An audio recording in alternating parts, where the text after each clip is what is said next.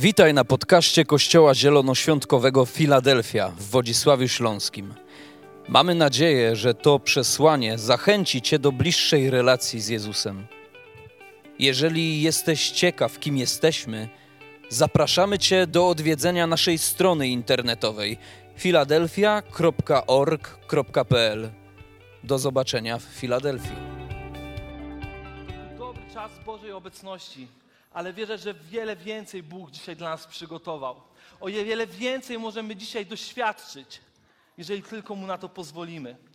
I dzisiaj jest wyjątkowy czas, wyjątkowa niedziela, ponieważ wkraczamy w kolejny cykl kazań. W kolejny cykl pod tytułem, i to jest piękny tytuł, Kościół 2020. Kochający, piękny i zwycięski. 22, Kościół 2022. Dokładnie tak. I kochani, na samym wstępie em, chcę Wam powiedzieć króciutko o tym cyklu, to co pastor jakby przesłał mi, jeżeli chodzi o to, jaka wizja jest na ten miesiąc, na ten, co będzie mówione do nas, jako ludzi, do Kościoła i w jakiej sferze chcemy pozwolić działać Duchowi Świętemu. I trzeba zacząć od tego, że żyjemy w nietypowym czasie. Żyjemy w pandemicznym czasie. Oznacza to, że ostatnie dwa lata były dosyć nietypowe. Wiele rzeczy się działo, które wcześniej się nie działy, ale nie da się zaprzeczyć jednemu, że wierzących przybywało, że Pan Bóg działał w potężny sposób w tym kościele, że widzieliśmy, że widzieliśmy wielkie rzeczy i to wszystko jest Jego zasługa, że Bóg jest ponad okolicznościami. Czy wierzycie w to? Bóg jest ponad czymkolwiek i możemy Go doświadczać bardziej i bardziej, bo On chce, abyśmy Go poznawali, On chce, aby być poznanym bardziej wokół nas, aby ludzie widzieli, bez względu na okoliczności, tym bardziej w okolicznościach beznadziei. I kochani, przeczytam wam nam fragment, który mówi apostoł Paweł. Bracia, nie uważam się za kogoś, kto już uchwycił, czy nie jedno. Zapominam o tym, co za mną i uparcie sięgam po to, co przede mną. Zdążam do celu, do nagrody, która łączy się z pochodzącym z góry Bożym powołaniem w Chrystusie Jezusie. Ilu nas zatem jest doskonałych? Wszyscy tak myślmy. Oznacza to, że ten cudowny czas, którego doświadczyliśmy, my o nim pamiętamy, my o nim będziemy wiedzieć, ale chcemy głodni i szukający więcej wchodzić w ten rok. Głodni i oczekujący tego, że Pan Bóg zrobi dużo więcej i dalej niż my nawet sobie wyobrażamy w tym roku. Bo jeżeli te, działał w tamtym czasie, to tym bardziej może działać w tym. Jesteśmy Bogu wdzięczni za każde uzdrowienie, za każdą wysłuchaną modlitwę, za każdy cud uwolnienia z choroby.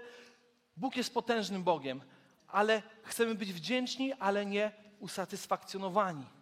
I drogą do tego jest nasze pragnienie wypływające prosto z serca tego, że chcemy więcej. Kochani, czy jest ktoś, kto, kto chce więcej Boga na ten rok?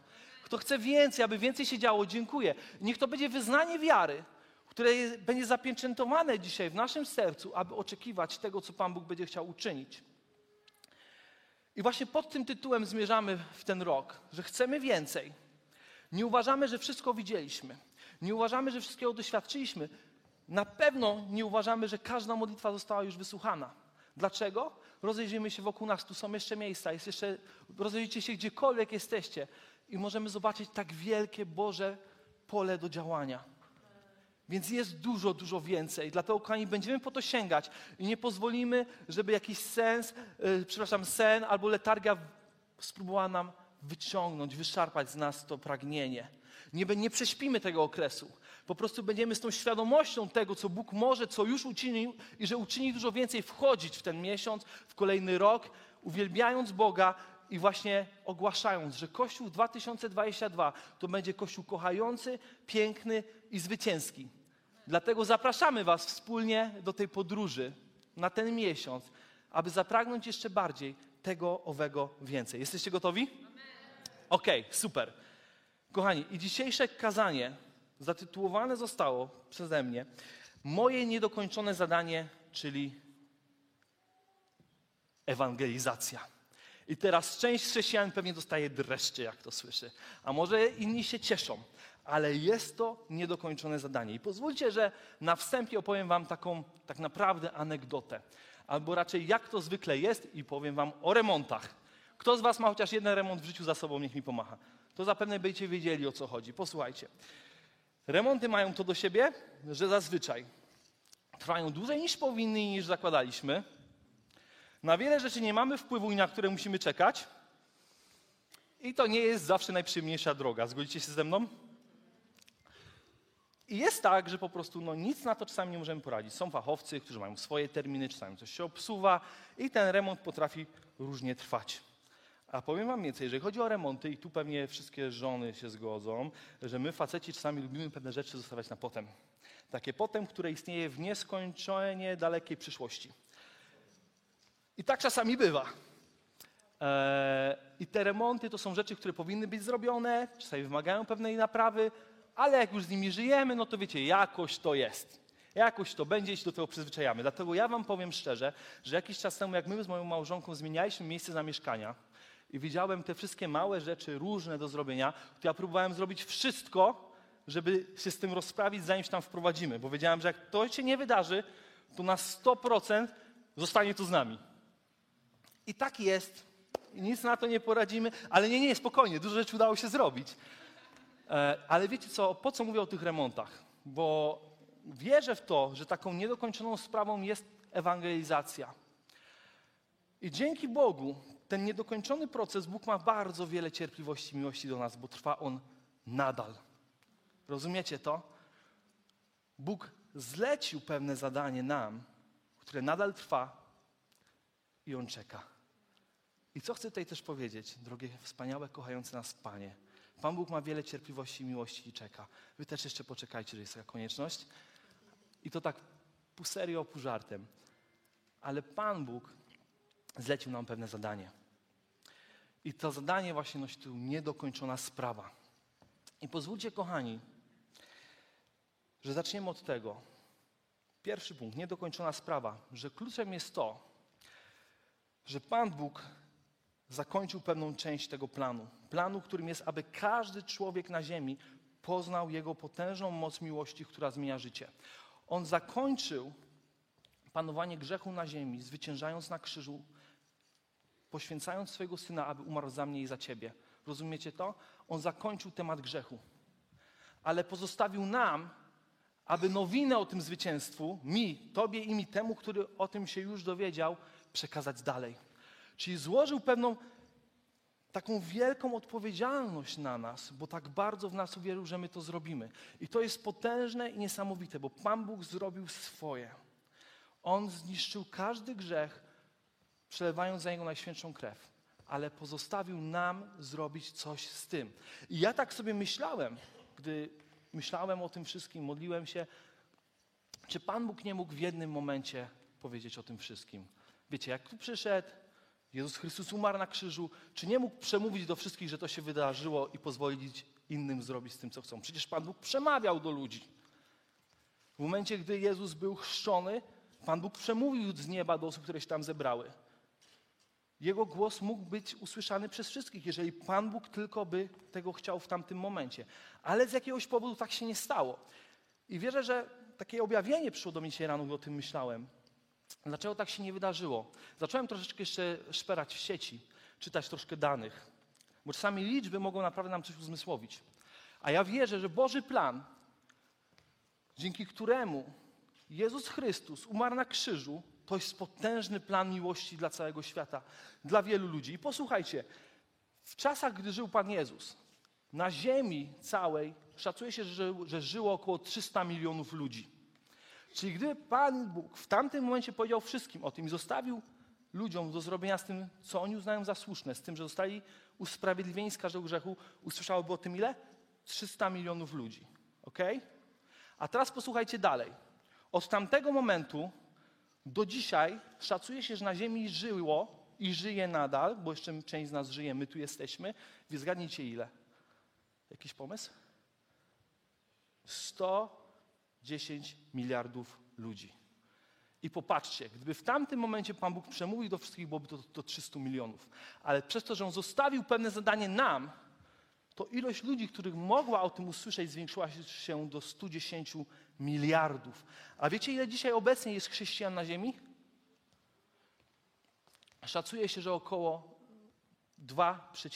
4 miliarda ludzi, gdzie ludzi na całej Ziemi jest około 7 miliardów. Oznacza to, że około 8 razy więcej niż w ogóle ludzi żyło w czasach, gdy Pan Jezus był na Ziemi. I nagle widzimy skalę Bożego projektu, skalę Bożego planu na to, jak potężna jest Jego miłość i moc, jak potężne jest to, co wydarzyło się na krzyżu i jak do wielu ma dotrzeć ta informacja. I wszystko to za pomocą Ciebie i mnie ma się wydarzyć, bo Pan Bóg tak zaplanował, a Jego plan jest potężny. Rozumiecie to? To jest tak potężny plan. Bóg sobie niebo było pełne. Dlaczego? Bo On jest godzien największej chwały. A im więcej ludzi usłyszy o Nim, tym chwała o Nim będzie potężniejsza i większa. I niebo będzie pełniejsze. I ja nie mogę się doczekać, aż zobaczymy ten piękny obraz Bożej chwały, Bożej oblienicy, którą będziemy my i ludzie, do których dotrzemy i razem spotkamy się w niebie. I to niebo będzie pełne, bo odkąd Pan Jezus poszedł do nieba, przygotowuje nam miejsce, więc go jest naprawdę mnóstwo. Ten Boży plan jest potężny i jest jeszcze niedokończony. On nadal trwa. I kochani, dlaczego tak jest? To jest pierwszy powód to po to, aby właśnie ta informacja dotarła do jak największej ilości osób. Bóg tak to zaplanował. A drugi powód jest taki, że w momencie, kiedy ja i ty usłyszeliśmy dobrą nowinę o tym, że Jezus Chrystus umarł za nas na grzechy, to dopiero coś się rozpoczyna. Nasz duch zostaje przemieniony, ale pozostaje jeszcze ciało i dusza, która musi ulegać zmianie. Wiecie o tym? I ten czas, który Bóg nam daje, to jest czas na stanie się bardziej jak On. Jego planem jest to, abyśmy byli bardziej jak On. Abyśmy byli przemienieni przez Jego miłość. I to jest pewien proces, w który musimy wchodzić, aby to się mogło wydarzyć. Musimy przewartościować nasze priorytety. Musimy czasami położyć na szale naszą twarz, może yy, nasze pieniądze, różne rzeczy, aby sprawić, żeby Boża miłość mogła przemienić nas tak, aby przemieniała innych. Czyli ten Boży plan trwa. Jesteś Jego częścią. I posłuchajcie, co jest napisane w Rzymian 12 rozdziale. Pierwszy do drugi werset. Zachęcam Was zatem, bracia, ze względu na miłosierdzie Boże, abyście, abyście oddali swoje ciała na ofiarę żywą, świętą, miłą Bogu, jako wyraz Waszej rozumnej, wypływającej z głębi ducha służby. Nie podporządkowujcie się już wzorcom tego wieku. Niech Was przeobraża nowy sposób myślenia, abyście potrafili rozpoznać, co jest wolą Bożą, co jest dobre, przyjemne i doskonałe. Czyli to przemienienie nas ma sprawić, że osiągniemy nagrodę przez to, że będziemy bardziej jak On. Kto z Was chce żyć dla nagrody? Kto z Was żyje dla nagrody? Dwie ręce, trzy ręce. Słuchajcie, jest więcej w życiu niż tylko to, co masz teraz. I właśnie z taką myślą wchodzimy w ten rok, że jest więcej i będziemy żyć dla nagrody, bo jest ona warta, bo chcemy więcej Boga w naszym życiu. Potrzebujemy Go więcej, bo ten plan jest tak wielki, aby On mógł się wypełnić jest potrzebny Ty i ja, którzy pragną więcej Boga w swoim życiu. Idziemy dalej. Zaczynamy widzieć to, jak potężny plan Bóg przygotował dla mnie, dla Ciebie. Jak złożył tą najpiękniejszą ofiarę, najczystszą ofiarę swojego Syna na Twoje i moje ręce, po to, abyśmy my coś z nią zrobili. Największy dar został złożony na nasze ręce i pytanie, co my z nimi zrobimy dalej. Coś się dzieje. Ok, dziękuję. Wszystkim chyba sprawa uratowana. Wracamy. Kochani, drugi punkt, o którym chcę dzisiaj powiedzieć. Jeżeli już uchwyciliśmy to wielkie Boże dzieło i dlaczego ono wygląda tak, a nie inaczej, i dlatego Ty i ja jesteśmy potrzebni do niego, nie wiem, czy to chwytamy. Powiedz do osoby obok Ciebie siedzącej, jesteś potrzebny w Bożym planie. A teraz z drugiej, z drugiej strony, jesteś potrzebny w Bożym planie. Chwytamy to? Tak? Ty i ja jesteśmy potrzebni w Bożym planie do tego, aby wieść o Jego potężnej miłości została rozprzestrzeniona wokół nas i aby cała ziemia była pełna poznania chwały Pana. Amen. To jest plan dla mnie i dla Ciebie na nasze życie. Amen? Nie Twój plan, tylko Boży plan na moje i Twoje życie. Musimy w to wejść, a wchodzimy w to miejsce w momencie świadomości tego, jak wiele otrzymaliśmy. Dobra, drugi punkt. To jest genialne. Najpierw ty, potem ja. Przepraszam, najpierw ja, potem ty. A tak naprawdę nie ma znaczenia i zaraz wam powiem o tym dlaczego. Rzymian, pierwszy rozdział, 16 werset. Nie wstydzę się bowiem dobrej nowiny. Jest w niej moc Boża dla zbawienia każdego, kto wierzy. Najpierw Żyda, potem Greka. Najpierw Żyda, potem Greka. Najpierw ja, potem ty. Rozumiecie to? Pan Bóg ustalił pewną kolejność. Pan Bóg ustala pewną kolejność. I ona rozpoczęła się w momencie, jak Pan Jezus umarł na krzyżu. Zebrał ludzi wokół siebie, którym mówił o tym, co będzie się działo, dlaczego będzie się działo, po to, aby apostołowie ponieśli tą nowinę dalej i w pełni zrozumieli to, co się wydarzyło. I przekazywali dalej. A jak bardzo samolubne byłoby to, gdyby zatrzymali tą nowinę dla siebie i nie dotarłaby ona nigdzie dalej. Rozumiecie to? Najpierw ja, potem ty. I ta linia tak trwa od 2000 lat. I gdzie ona dotarła? Do Tomka, do Patrycji, do Mariusza, do mnie. Rozumiecie? Najpierw ja, potem ty. I ta linia, lina jest rozciągana i dosięga coraz większej ilości ludzi, tylko dlatego, że pewne osoby stanęły w odpowiedzialności za dar, który dostały. Co by się stało, gdyby postanowiły i pomyślały: OK, super, jestem zbawiony, dziękuję bardzo, miło było. Rozumiecie? Nie wydarzyłoby się to wszystko, co dalej. A Boży plan do tej chwili wynosił ile? 110 miliardów i nadal trwa. I ty i ja to jest odpowiedzialność, która została nam złożona na ręce. Jest to niesamowite. Zróbmy taką małą jeszcze jedną rzecz. Niech każdy z Was podniesie rękę, który jest w tym miejscu w kościele i poznał Boga dzięki jakiejś osobie. Niech podniesie rękę. Myślę, że większość sali, nawet jakieś 80-90%. Wiecie dlaczego? Bo był najpierw ktoś, po to, abyś był Ty i nie zatrzymał tego. I tą linę, która była przekazywana przez taki okres czasu, spoczywa teraz w Twoich dłoniach. A Twoim zadaniem jest ją podać jak największej ilości osób. Po to, aby Boża Ewangelia, głos tego, że każdy grzech został przebaczony na krzyżu, poszedł do każdej osoby, która to potrzebuje, każdej zgubionej osoby, czyli każdego na tej ziemi. I Ty i ja mamy pewną odpowiedzialność za to. I Bóg to zaplanował, że przekaże tę odpowiedzialność na Twoje ręce, ale On Ci kibicuje. On w Ciebie wierzy. On Ci dał wszystko, co potrzebujesz, aby to się mogło wydarzyć. On pozostawił Ducha Świętego po to, aby Cię w tym prowadził. On Cię nie zostawił samego. Ty nie musisz się bać, że jesteś w tym sam. W Bożym planie również było to, aby pozostawić nam najlepszego doradcę, tego, który nas będzie wspierał i będzie nas prowadził, jak to robić. Nie jesteś sam w tym, aby Boży plan został spełniony. Ale ta lina spoczywa na Twych rękach. I bardzo ważne jest to, że to nie jest w żaden sposób Twoja ani moja zasługa, że wieść o łasce Bożej dotarła najpierw do Ciebie, a nie do kogoś innego. Wiecie dlaczego? Bo Pan Bóg swoim krzyżem przyniósł równość dla każdego człowieka. Na krzyżu zmarł za każdego, za każdy grzech, za mój, Twój, za osoby, które już o nim słyszały, które przyjęły go do serca i które nie przyjęły. Rozumiecie to? Łaska Boża jest to, że Ty już wiesz. Łaską Bożą to jest, że do Ciebie to dotarło. A Twoją odpowiedzialnością jest to, aby nie stało się tak, że umrze ktoś, nie słysząc o tym, co Ty już dostałeś. Łaska Boża jest dla Ciebie po to, aby dosięgnąć innych. Więc nie ma w tym żadnego powodu do szczycenia się. Ale jest pora zdać sobie sprawę, że to jest przywilej, z którym musimy coś zrobić, który ma prowadzić do tego, że więcej osób zostanie przemienionych Bożą miłością, która będzie z nas wypływać. I że Kościół 2022 to będzie Kościół, który będzie chciał więcej, będzie bardziej kochający, będzie bardziej zwycięski. Rozumiecie to?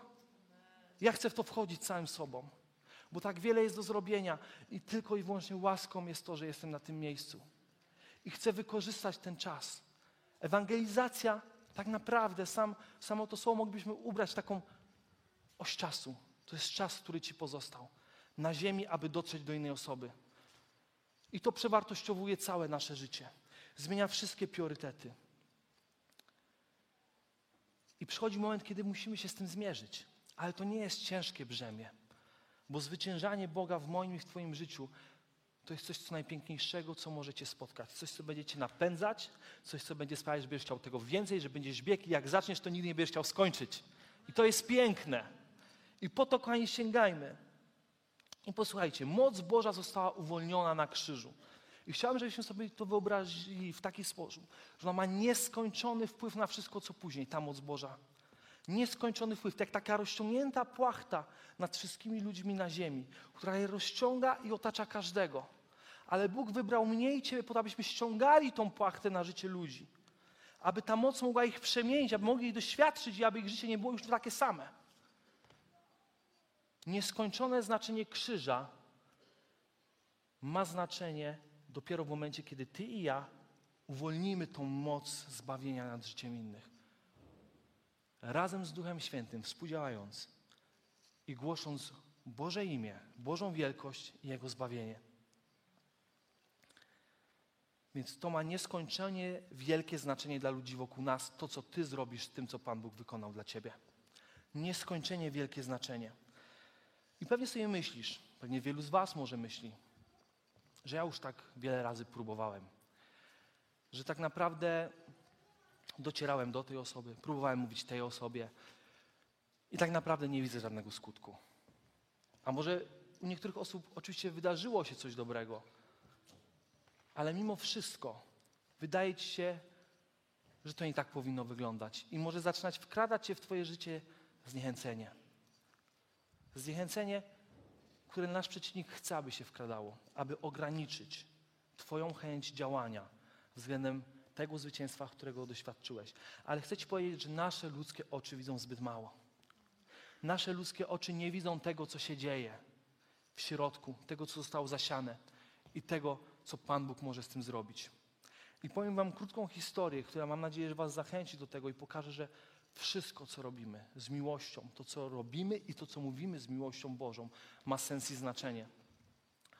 Ja miałem pewną relację z e, wspaniałym człowiekiem 6 lat temu, kiedy byłem na studiach. E, był to okres, kiedy się wyjeżdża z domu, dużo czasu się spędza z innymi ludźmi. Był to cudowny czas, kiedy ja też mogłem być sobą, mogłem z ludźmi dzielić się w tym, co wierzę, jakie są moje wartości, mówić o Bogu. E, I powiem Wam tak. I właśnie ta relacja, którą miałem, ona była cudowna, ale w tamtym momencie nie przyniosła żadnego skutku, jeżeli chodzi o życie tej osoby. Przynajmniej z mojego punktu widzenia. I czy to było zniechęcające? Wiecie co, pewnie może i mogłoby być, ale staram się nie żyć myśląc właśnie o tym, co ja chcę zobaczyć, ale chcę zawsze wypatrywać to, co Bóg już widzi, czego my jeszcze nie widzimy. I dosłownie chyba z tydzień temu dostałem wiadomość na słynnym komunikatorze internetowym z prośbą o modlitwę, E, bo tej osobie umarł w ten, w ten dzień ojciec. I w tym dniu ta osoba postanowiła napisać tą wiadomość z prośbą o modlitwę. I wierzę, że wtedy zostało coś otwarte. Została otwarta pewna droga przez to, że coś zostało zasiane. I mogłem podzielić się z tą osobą odnośnie tego, że on nie jest sam w tym bólu, że Bóg, Ojciec, oddał swojego Syna na śmierć. On wie, co ta osoba czuje. Więc mogłem nie dość, że się podzielić, to pomodlić się tą osobę i to był piękny i wspaniały przywilej. Tylko dzięki temu, że Pan Bóg tak chciał, a że w czasie, kiedy mogłem, byłem tym, kim jesteśmy w Bogu. Rozumiecie? Świadectwem Bożej miłości i zawsze chcę i o niej świadczyć, bo nie wiemy, kiedy przyjdzie ten moment, że pewna osoba zwróci się do Ciebie, bo w jej życiu coś się zmieniło i potrzebuje ona Boga, potrzebuje Jego miłości, potrzebuje Jego dotyku, potrzebuje Jego zwycięstwa.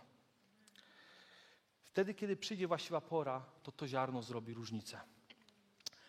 I teraz bardzo ważne, i to zapamiętajmy wszyscy, kochani, i żyjmy tym każdego dnia. W ewangelizacji nie ma porażki. Jakąkolwiek w głowie masz porażkę związaną z tym, że myślisz, że mówiłeś komuś o Bogu i nic się nie wydarzyło, to to nie była porażka. Bo sukcesem jest każdy moment, w którym świadczymy inną, innym gesty Bożej miłości albo o niej mówimy. I to jest zwycięstwo. Nic innego. Bo to jest jedyna część procesu, Kiedy ktoś może doświadczyć Bożej miłości, na którą my mamy wpływ, na który ma wpływ ty, ty i ja. Dlatego pisze w Biblii, a czynić dobrze nie ustawajcie. Rozumiecie to?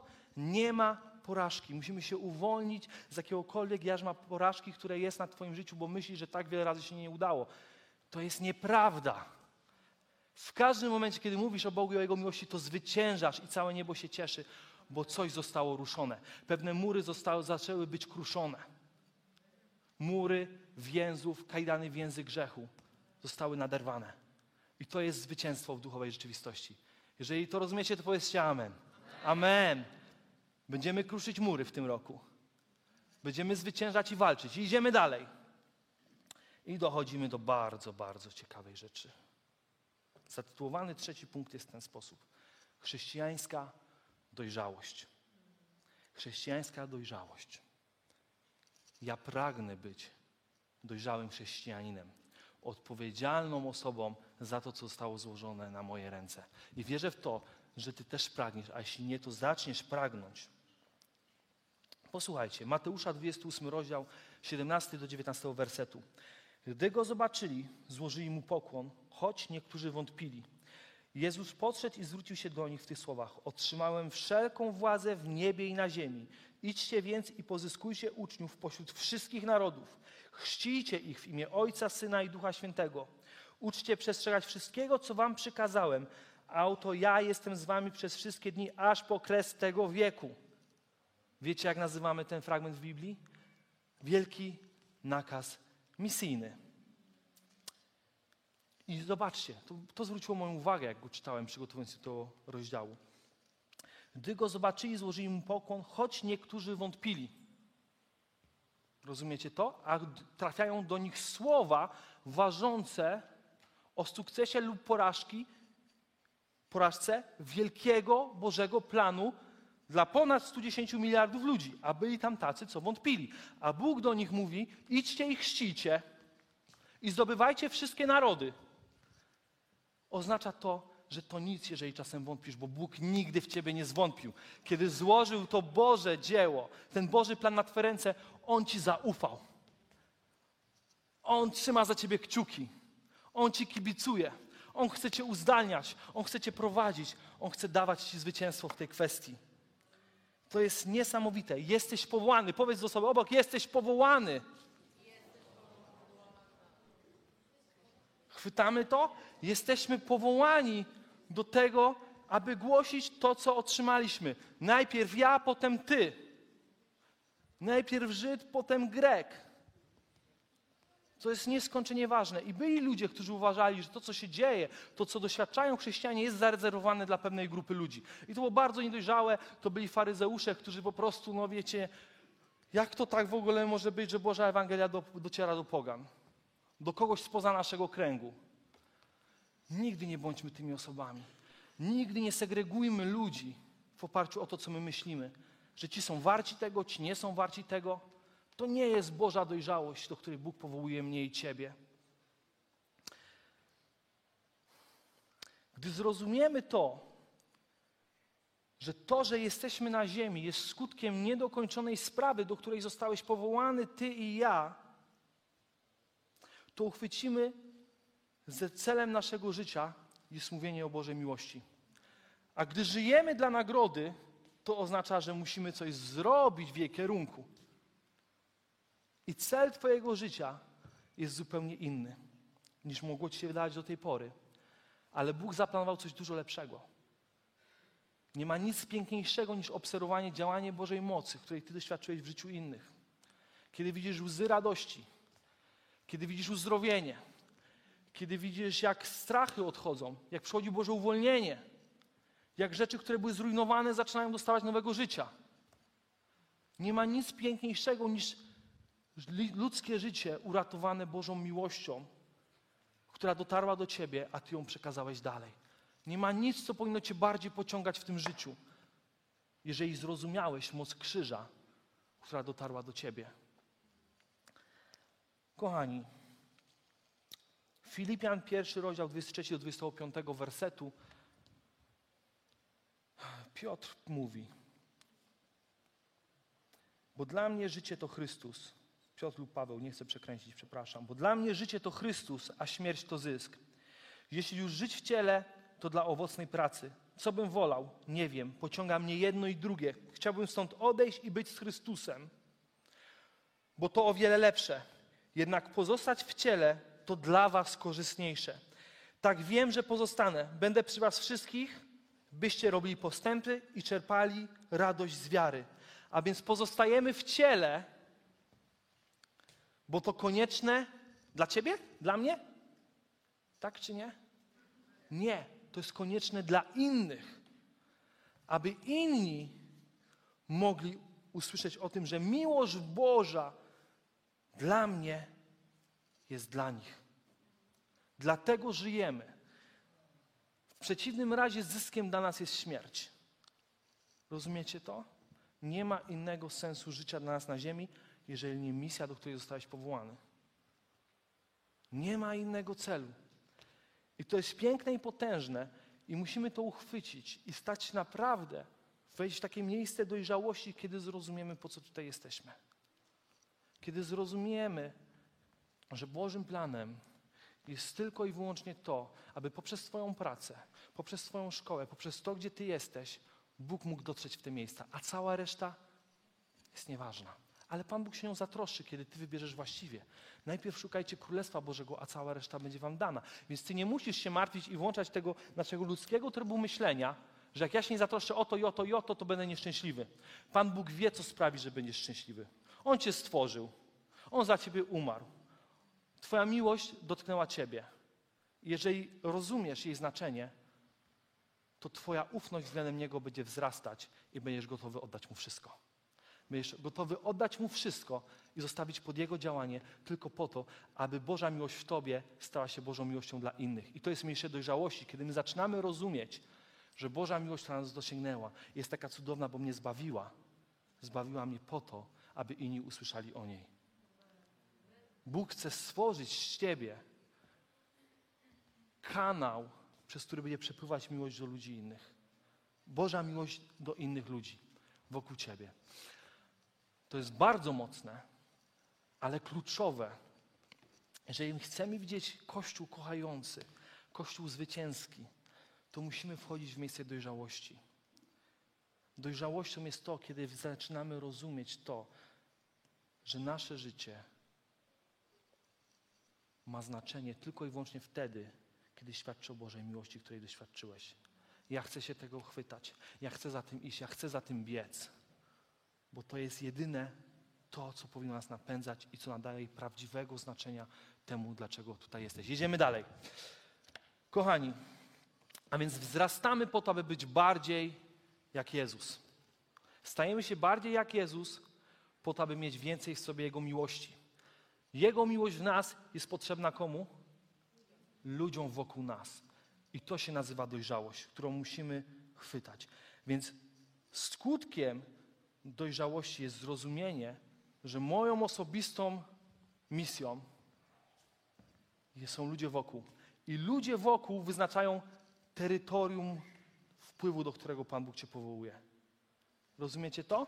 Miejsca, w których jesteś, to jest Twoja misja, którą Pan Bóg zaplanował 2000 lat temu, po to, aby dotrzeć do jak największej ilości osób. I Ty i ja stajemy w miejscu odpowiedzialności za te miejsca.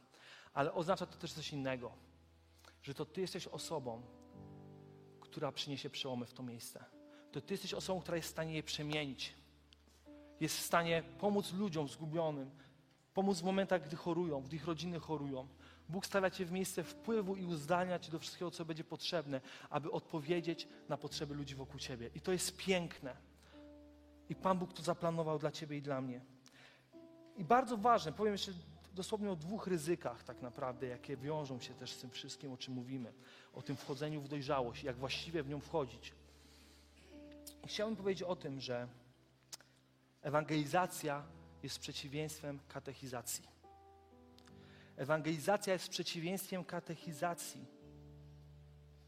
Oznacza to, że głosząc Ewangelię, my głosimy poznanie Jezusa Chrystusa, poznanie Jego miłości względem Ciebie i przebaczenie każdego grzechu, uwolnienie od Niego. A katechizacja to jest głoszenie zasad chrześcijańskich, zasad moralnych. I wiecie co? Głoszenie zasad moralnych może odstraszyć od miłości Bożej, gdy jest użyte w nieodpowiednim momencie. I o tym będzie za chwileczkę. Ale oprócz tego chciałem powiedzieć o tym, że fałszywa dojrzałość może stać się zuchwałością. Fałszywa dojrzałość to zuchwałość, czyli nasz ignorancki stosunek do innych. Nasza zbyt wielka pewność siebie, tego co już wiemy, tego co doświadczyliśmy. I wiecie co? I szukając tej dojrzałości, ona oczywiście płynie z poznania Bożego Słowa. I możemy na dwa sposoby je odbierać. I tym właśnie będzie się różniła owa fałszywa dojrzałość od dojrzałości.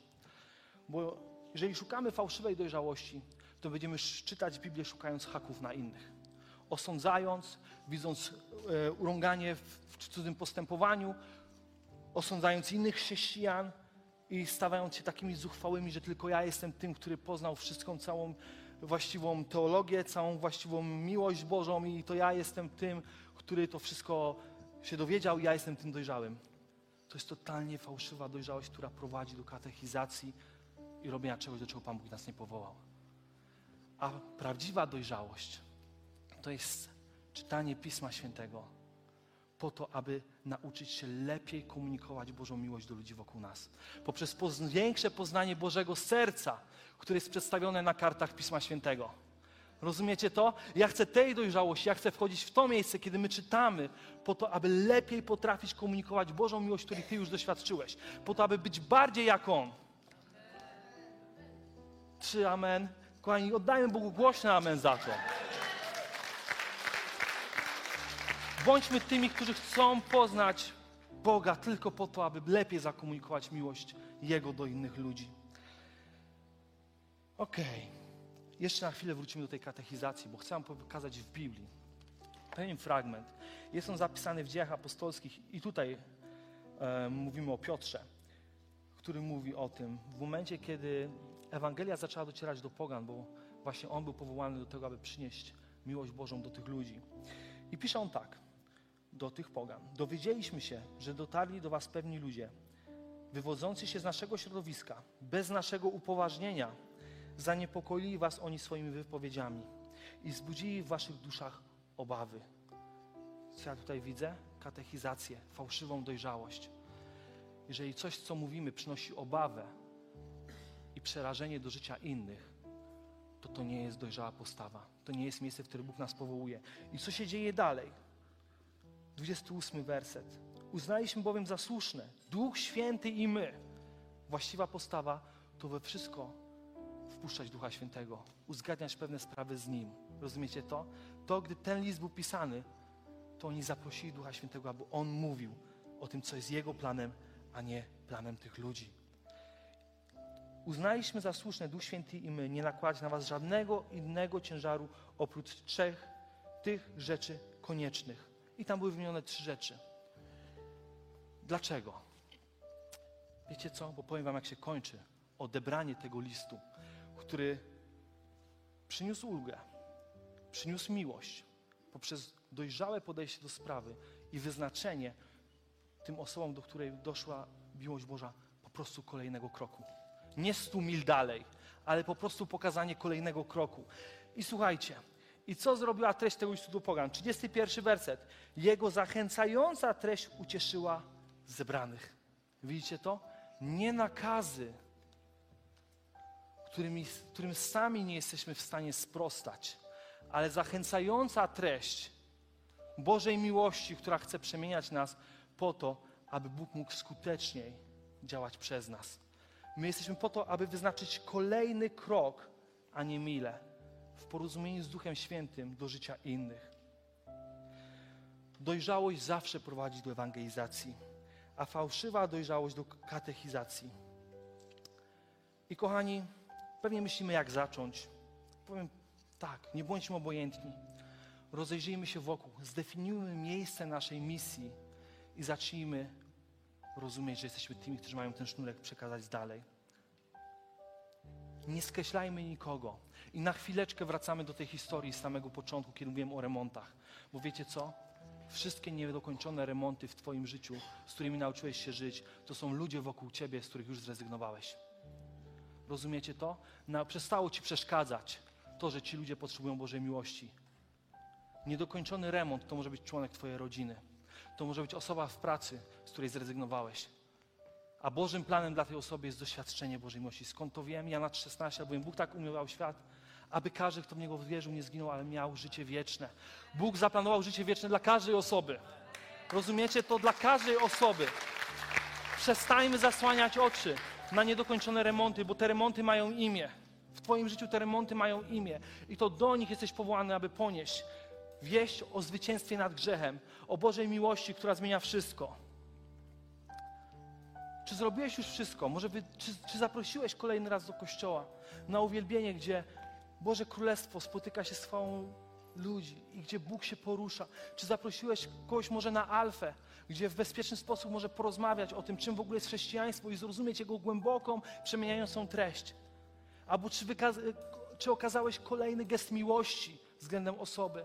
Po to, aby pokazać, że Bogu na niej zależy. Bóg chce użyć Ciebie. To są małe rzeczy, które potrzebujemy na nowo zacząć robić. Potrzebujemy modlić się o problemy ludzi, nie stać obojętnie względem nich. I tak zaczniemy. Tak zaczniemy zwyciężać. I to sprawi, że Kościół 2022 będzie kościołem głodny większych rzeczy niż były, bo chcemy więcej. Chcemy więcej, chcemy więcej Bożego zwycięstwa, a żeby było więcej Bożego zwycięstwa, potrzebujemy kolejnych historii, które będą świadczyć o Nim i której ja chcę stać się częścią. I wierzę w to, że Ty również, bo to jest plan dla każdego, dla mnie i dla Ciebie, bo trzymasz ten ogromny dar Bożej miłości, który dotarł do Ciebie i nie pozwól, żeby na Tobie się zakończył. I kochani, na sam koniec, zanim będziemy się modlić, chciałbym, abyśmy posłuchali pewnej historii, pewnej cudownej osoby, która jest tutaj. Wierzę, że może nas to zachęcić do tego, co Bóg może zrobić w życiu człowieka. Jest to historia zwycięstwa. Jest to historia o zaryzykowaniu pewnej osoby względem tej drugiej, aby przynieść jej Boże zwycięstwo do jej życia, Bożą miłość, która może przemienić wszystko. Jest to historia pewnej cudownej osoby i mogę powiedzieć jej imię, bo rozmawiałem z nią o tym, Klaudii, która była na Alfie. Posłuchajcie. Zawsze wierzyłam w Jezusa i strasznie Go nienawidziłam. Byłam pewna, że Bóg robi mi na złość. Ciągle mi dokucza. Nie miałam chwili oddechu. Rzucał mi nieustannie kłody pod nogi. Zaczęłam czuć się jak biblijny Hiob, tylko że on zawsze Boga wielbił. Ja zaczęłam nienawidzieć. Wielokrotnie powtarzałam, że razem z szatanem próbują się przekonać, kiedy upadnę już nigdy więcej nie wstanę. Jak bardzo bym się nie starała, cios spadał za ciosem. Wiedziałam, że on istnieje, ale nie wiedziałam, czemu mnie tak bardzo nie cierpi. Cokolwiek by mnie w życiu nie spotkało, wiem jedno. Będę wdzięczna Bogu za każdą minutę spędzoną na Alfie, bo to granica, która naprawdę zmieniła moje życie. Powoli coś do mnie docierało przez filmy, słowa, rozmowy, przez to, co ja mówiłam i co usłyszałam, ale też przez część mniej oficjalną, a również ważną, uśmiechy, gesty, rozmowy o niczym. I zawsze mówię w tym momencie, zaczęła się dziać magia. Mój mąż mówi, że otrzymałam na powrót mój uśmiech. Pogodziłam się z nagłą śmiercią mamy. Przebaczyłam ojcu, powiedziałam mu o tym. Duch Święty bombardował mnie sobą. Zaczęłam czytać Nowy Testament. Każdy wers trafiony na chybił trafił był w stu procentach skierowany do mnie. Przypadkiem trafiłam online na atmosferę nieba, na której były proroctwa skierowane do mnie. Padło moje imię. Wszędzie czułam Jego obecność. Wręcz namacalnie czułam, jak bardzo Jezusowi zależy, żebym Go kochała. Żeby Go kochać, musiałam najpierw zrozumieć, że On kocha mnie. Poszłam na pierwsze nabożeństwo w Filadelfii. Oniemiałam. Usłyszałam słowa ze sceny skierowane wprost do mnie, wprost do mojego serca. Płakałam. Od tej pory płaczę na każdym uwielbieniu i dużo się śmieję bez wyraźnego powodu. Wiem, że to On. Czuję mrowienie i ekscytację w ciele. Cieszę się już od piątku, że w niedzielę tutaj będę. Mam w życiu ogromne szczęście, bo mam Boga, który sprawił, że przez całe życie była tam, byłam tak bardzo niesamowicie mocno kochana. Dziś nadal wierzę w Jezusa i kocham Go całym sercem. Oddajmy Bogu chwałę. Jest potęga w imieniu Jezus. Jest potęga w mocy krzyża, którą potrzebujemy uwalniać nad życiem ludzi wokół nas. I ta historia jest efektem tego, że ktoś zaryzykował. I pytanie, czy ty dzisiaj zaryzykujesz po to, aby ludzie wokół ciebie doświadczyli tej miłości i aby nasz Kościół, to miasto było przemienione. I wiecie co? Będziemy się teraz modlić o nasze osobiste zwycięstwo w odwadze. To była tylko jedna historia z wielu, ale możecie stać się jej częścią. Częścią doskonałego Bożego planu. I kochani, powstańmy. Bo to jest czas, kiedy będziemy stawać w odwadze. To jest czas, kiedy będziemy sięgać po zwycięstwo. Wierząc, że Bóg ma plan dla ludzi wokół nas. Skoro miał plan dla Ciebie, to jak może nie mieć dla innych? Skoro dosięgnęła Ciebie Jego miłość, to jak może nie dosięgnąć innych? Skoro Bóg przebaczył każdy grzech Tobie, to jak może nie zbawić innych? Wiecie skąd o tym wiem, że jest więcej? Wiecie skąd wiemy o tym, że to miejsce, w którym jesteśmy, jest za małe? Bo powiedzcie mi, czy Boża miłość nie jest w stanie dosięgnąć każdej osoby wokół Ciebie? A jeśli tak, to o ile za małe jest to miejsce, na ile osób możemy mieć wpływ? Jeżeli tylko staniemy w miejscu odpowiedzialności. Kochani, zamknijmy na chwilę oczy. Być może Ty jesteś tą osobą, która do tej pory nie przyjęła do swojego serca tej zbawiennej nowiny o tym, że Bóg umarł, posłał swojego Syna, aby On umarł za Ciebie na krzyżu i przebaczył Ci każdy grzech. I dzisiaj wyciąga rękę i chce, żeby Jego miłość dosięgnęła też Ciebie i przemieniła Twoje życie i nadała Mu nowy sens, aby Twoje życie było życiem zwycięstwa i wielkości Bożej miłości, która jest w stanie przemienić wszystko. Jest w stanie odbudować każdą porażkę. Jest w stanie odbudować każdą relację. Kiedy my wpuszczamy w to Boga, to On zwycięża. Jeżeli nie miałeś w swoim życiu okazji, aby to zrobić, to chcę Ci powiedzieć, że to jest ten moment, kiedy Pan Bóg wyciąga do Ciebie rękę i mówi: Chcę, abyś przyjął moją miłość za darmo. Nieważne, co zrobiłeś, nieważne, co popełniłeś, ja rozciągnąłem płaszcz zwycięstwa krzyża nad każdym grzechem, nad Ciebie i każdego innego. I chcę, abyś po to sięgnął i abyś uwierzył, że zbawiłem Ciebie z miłości, z łaski, a nie z Twoich uczynków. Jeżeli jesteś osobą, która chce dzisiaj, aby właśnie spotkać się z Bogiem i z Jego miłością, to teraz, kiedy wszyscy mają zamknięte oczy, podnieś na chwilę rękę, abym wiedział, z kim będę się modlił.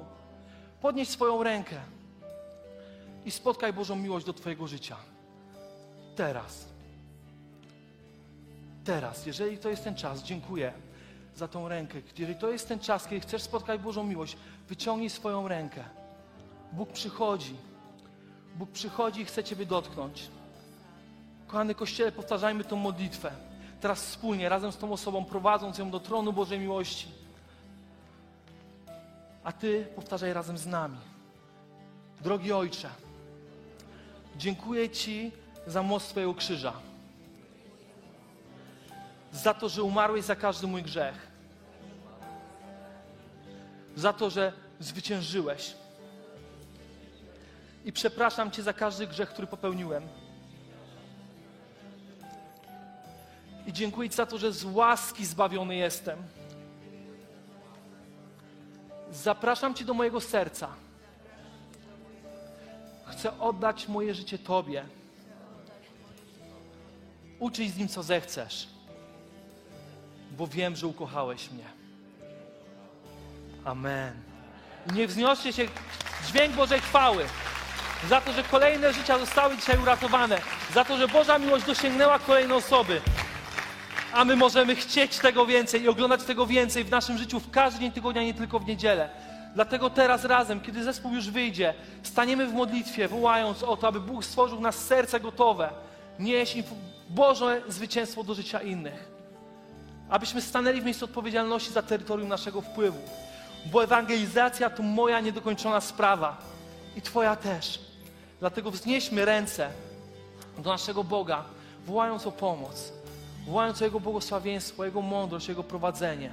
Jeżeli pragniesz widzieć przemieniony, przemienioną rzeczywistość wokół siebie, to wznieś ręce z odwagą, tak bardzo jak tego pragniesz, tak wysoko wznieś swoje ręce dzisiaj. Niech całe niebo zobaczy, niech Bóg zobaczy te wzniesione ręce.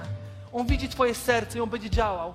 A razem wspólnie wołajmy, nie stój tylko stojąc, ale wołaj otwarcie, aby Boże miłość docierała dalej. Panie, tak chcemy dzisiaj wołać do Ciebie. Chcemy wołać o to, abyśmy, Panie Jezu, byli gotowi przekazywać Twoją miłość dalej. Panie Jezu, ja chcę dzisiaj wyznać, że najpierw ja, a potem inni i dziękować Ci za łaskę, że ta miłość dotarła aż do mnie. I Panie Jezu, nie chcę, aby ona została ukrócona przeze mnie ale Panie Jezu, chcę rozciągać ten płaszcz Bożego zwycięstwa i Bożej łaski nad życie innych ludzi, Ojcze.